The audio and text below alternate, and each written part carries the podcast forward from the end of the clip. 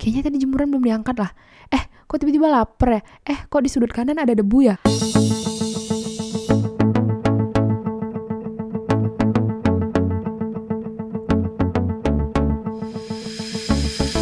Hai hai hai Sobat Winter, apa kabarnya nih? Balik lagi bareng podcast kesayangan kalian adalah aku Pada rindu gak sih sebenarnya? Karena tiba-tiba kayak di ghosting aja gitu ya Tiba-tiba ngilang, tiba-tiba gak ada episode baru gitu Kalau kira-kira rindu, skala 1 sampai 10 berapa dah? 7? 8? Atau 8,35? Boleh deh uh, Ya, anyway apa kabarnya nih? aku menghilang, aku punya alasan kenapa aku menghilang gitu. Kenapa aku berasa mengghosting kalian gitu ya. Karena akhir-akhir ini super duper sibuk aja. Ditambah lagi ada yang namanya summer break. Terus aku traveling ke mana gitu ya. Jadi anak main. Makanya nggak sempet ada episode baru gitu. Oke, semoga diterima ya. Hmm, ausredenya. Terus sibuk belajar sih sebenarnya karena ada ujian, karena ada beberapa modul juga yang harus dikejar gitu ya. Jadi ceritanya sedikit kurang punya waktu nih untuk menerbitkan episode baru. Hmm, Yudhistira nggak tuh menerbitkan? so, ngomongin soal dikejar deadline, kan itu artinya harus terus-terusan belajar gitu ya. Capek nggak sih sebenarnya belajar? Jawabannya capek, pakai banget sih.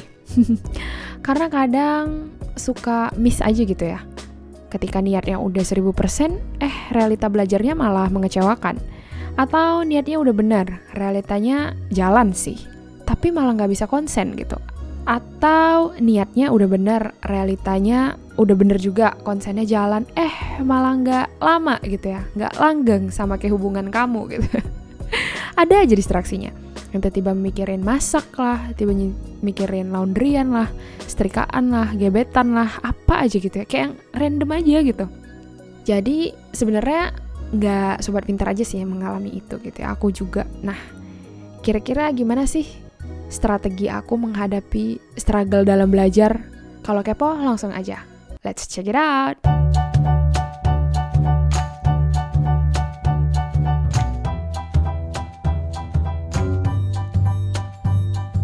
Yang paling penting menurut aku, nomor satu itu untuk belajar adalah niat.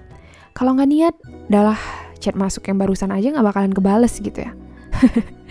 yang kedua, itu adalah membuat catatan. Kayak buat list gitu ya. The part of your module yang mau dikerjain gitu. Nah, di sini tuh ada dua tipe. Ada tipe-tipe orang yang organize, ada yang nggak organize. Nah, kalau orang-orang organize biasanya dia tuh buat uh, buat bab-bab gitu, buat rincian tiap bab yang mana yang mau dia pelajarin gitu ya yang mana topik yang mau dipelajari hari itu gitu. Nah kalau tipe-tipe orang not organized, dia tuh biasanya kayak yang ya udah caplok aja gitu, mana yang mau dipelajari malam ini ya belajar gitu, nggak harus ada listnya. Yang penting belajar gitu. Nah aku sendiri tipe orang yang organized, jadi pasti selalu ngelis apa yang mau dipelajari malam ini gitu, dan lebih ngerasa satisfying aja gitu loh, ketika semuanya itu Shaven gitu ya terlalui udah dibaca udah dipelajari itu kayak yang lebih lebih memuaskan aja gitu. Jadi kalau semuanya itu udah dibuat list terus dirinciin satu-satu dan kita udah kelar dengan itu semua itu kayak yang kelihatan gitu kan hasilnya. Kayak yang wow amazing ya usahaku belajar hari ini gitu yang kayak lebih satisfying aja gitu kan. Dan selanjutnya yang paling penting kalau lagi belajar itu adalah konsentrasi ya nggak sih? Jadi banyak orang bilang gini sih nggak apa-apa belajar sebentar yang penting konsen daripada lama tapi nggak konsen gitu. Menurut aku moto itu salah sih. Jadi harusnya tuh diganti. Belajar itu harusnya konsen dan lama gitu. Maksudnya konsentrasinya bagus, tapi waktunya juga panjang gitu. Jadi mengutamakan quality and quantity gitu. Um, caranya gimana gitu kan? Itu susah. Itu dia yang mau dibahas di sini gitu ya. Dan ya, jadi tiap orang kan itu beda-beda ya tipe belajarnya.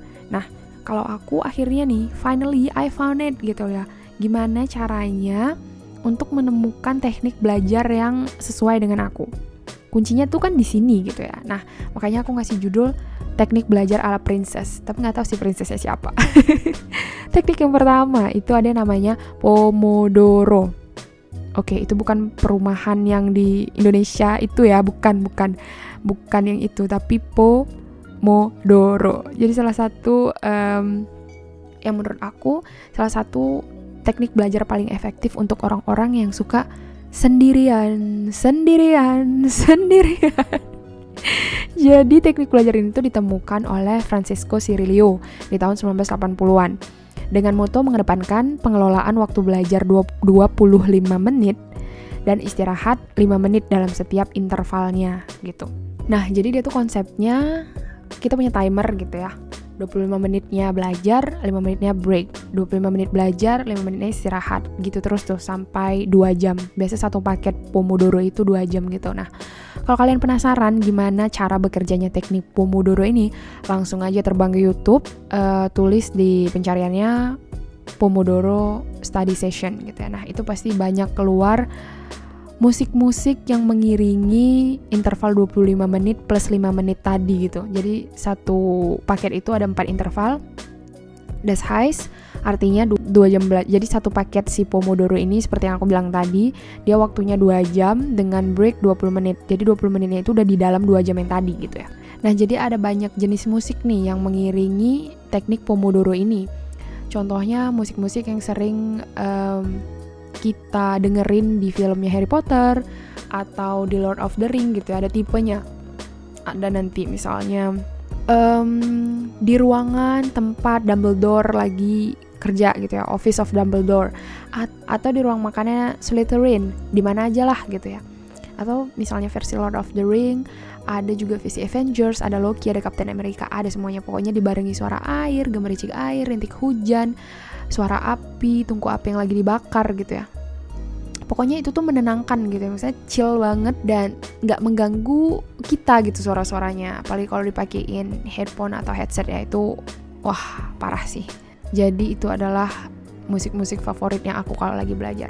Teknik yang kedua ada namanya Feynman, dikembangkan oleh Feynman sendiri. yang mengajak kita berpura-pura untuk menjadi seorang pengajar nih, seorang tutor gitu ya. Nah, jadi ini sangat-sangat-sangat berfungsi untuk orang yang suka belajar bareng gitu. Ini kayak role playing gitu sih, ketika kita dituntut untuk menjelaskan satu materi gitu ke orang lain. Itu kan secara nggak langsung kita juga jadi belajar gitu ya. Belajar menjelaskan dan ada gitu yang nempel di kepala.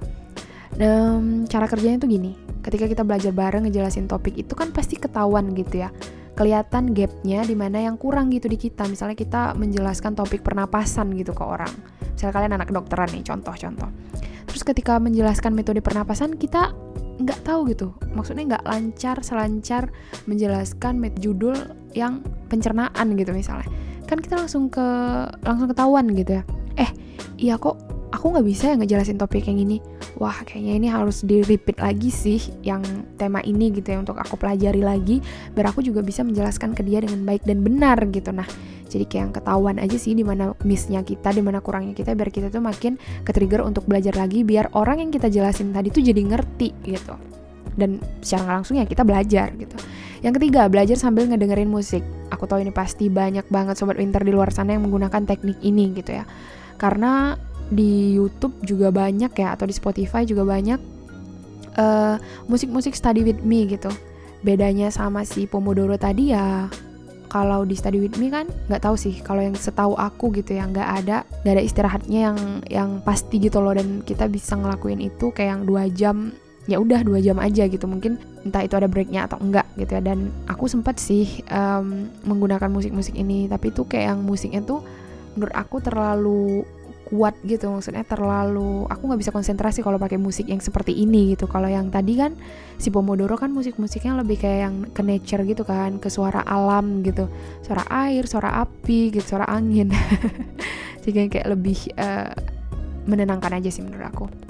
Tapi balik lagi ya semua orang itu beda-beda dan kalian tahu apa yang kalian suka dan find it gitu. Ya entah itu dengan musik klasik dengan musik EDM misalnya yang jedak-jeduk tapi tetap bisa buat kalian konsentrasi ya why not gitu coba aja. Yang penting belajar. Yang keempat banyakin latihan daripada baca materi. Kalau emang modulnya lebih banyak praktiknya gitu ujian tulisnya daripada menghafal materinya gitu loh. Terus selesain yang sulit dulu. Dan jangan lupa diulangi gitu yang sulit tadi. Itu aja sih karena setiap kita orang itu kan pasti distraksinya beda-beda gitu ya dan aku juga gitu deh. Makanya jadi ya harus nemuin strategi atau teknik yang emang bener-bener pas ke kita gitu untuk melawan distraksi yang ada. Karena distraksi ini sih sebenarnya yang yang harus dilawan gitu. Struggle kita tuh di sini. Kalau sobat winter distraksi belajar itu di mana? Kalau aku sih di handphone mungkin. Terus gimana dong caranya biar bisa membuat distraksi-distraksi ini gitu ya kalau dengan handphone sih uh, ada banyak cara gitu mungkin ada beberapa pilihan Contohnya dinonaktifin aja, dimatiin aja, dibuang jauh-jauh, atau dimodein pesawat, modein truk, raket, kereta api terserah. Tapi percaya nggak sih kalau kita semakin membuang itu jauh dari kita gitu ya. Jadi kita tuh akan semakin kepikiran gitu. Ya, gimana dong caranya? Let's do some tricks. Jadi keuntungan kalau kita uh, melakukan teknik belajar Pomodoro tadi, itu kan ada breaknya 5 menit ya. Uh, ya udah cek aja handphonenya gitu. Di 5 menit itulah keuntungan kita dan kesempatan kita untuk ngecek notif masuk gitu. Atau yang kalau pengen banget handphonenya dilihat ya lihat aja gitu. Nggak usah sosok denial deh kalau kamu nggak butuh dia gitu. Apaan sih? Tapi ya udah lihat aja handphonenya di waktu 5 menit tadi. Terus ntar kalau breaknya udah berlalu ya ya buang lagi handphonenya gitu. Dan usahain silent aja handphonenya. Jadi ya notif masuk kelihatan sih. Tapi kalau emang nggak penting-penting banget kan nggak harus segera dibuka gitu kan. Dan aku sendiri tuh sering naruh handphone di atas buku. Jadi setiap kali aku pengen ngambil handphone aku itu aku harus ngambil buku gitu loh. Jadi mengalihkan gitu ya kan. Jadi handphone di atas buku kalau aku mau ambil handphone bukunya yang aku tarik. Harus bukunya yang aku tarik.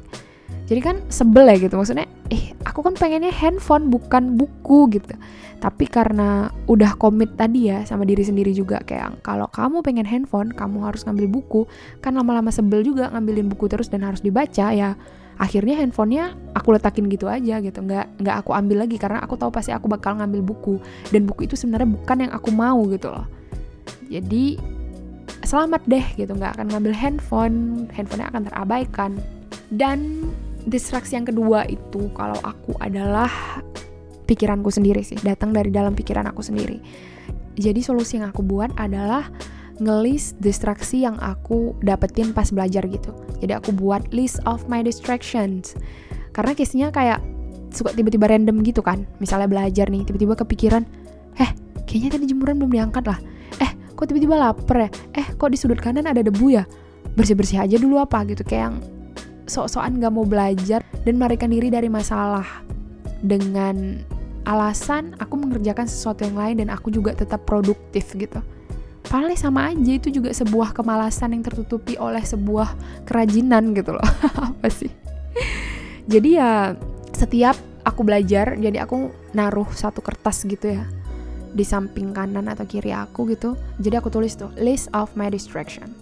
Aku mulai belajar jam segini, aku tulis waktunya Terus setiap aku kepikiran hal-hal yang itu random, aku tulis jamnya dan aku tulis hal apa yang sedang traveling di kepala aku yang sedang ngedistraksi aku detik ini gitu. Contoh aku mulai belajar jam 17.00. Tiba-tiba 17.10 aku kepikiran es krim ya udah aku tulis 17.10 es krim. Eh tiba-tiba 17.32 kedistraksi lagi gitu ya. Karena chat masuk. Aku tulis 17.32 chat masuk. Terus aku belajar lagi. 15 menit kemudian tuh di 17.45 tiba-tiba pengen angkat jemuran gitu dan yang kayak harus dilakukan saat itu juga tapi enggak aku tulis. Aku tulis apa yang mau aku lakukan abis ini gitu.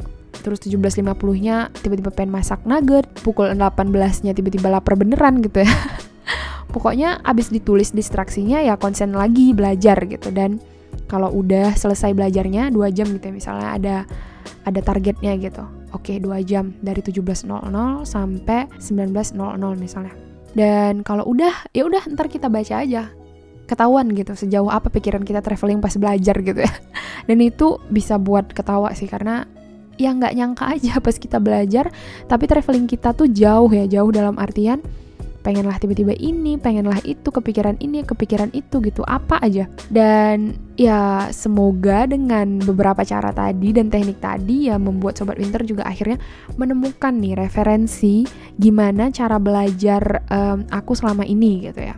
Sekali lagi tiap orang punya distraksi yang beda dan mungkin kalian juga udah menemukan teknik yang bagus juga untuk kalian gitu dan supaya buat belajar kalian tuh efektif dan menurut aku itu baik. Jadi pokoknya intinya tuh niat sih dan konsistensi sama diri kita sendiri. Jadi don't break the rules because of yourself.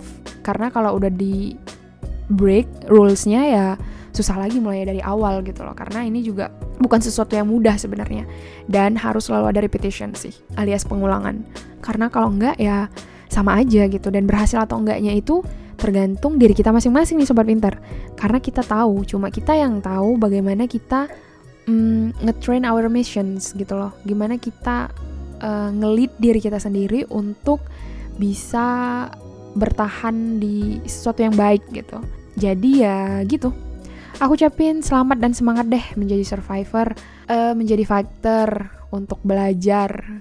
Udah segitu dulu deh episode hari ini. Kalau ini bermanfaat untuk Sobat Winter, silahkan share dan bagiin ke teman-teman yang lain.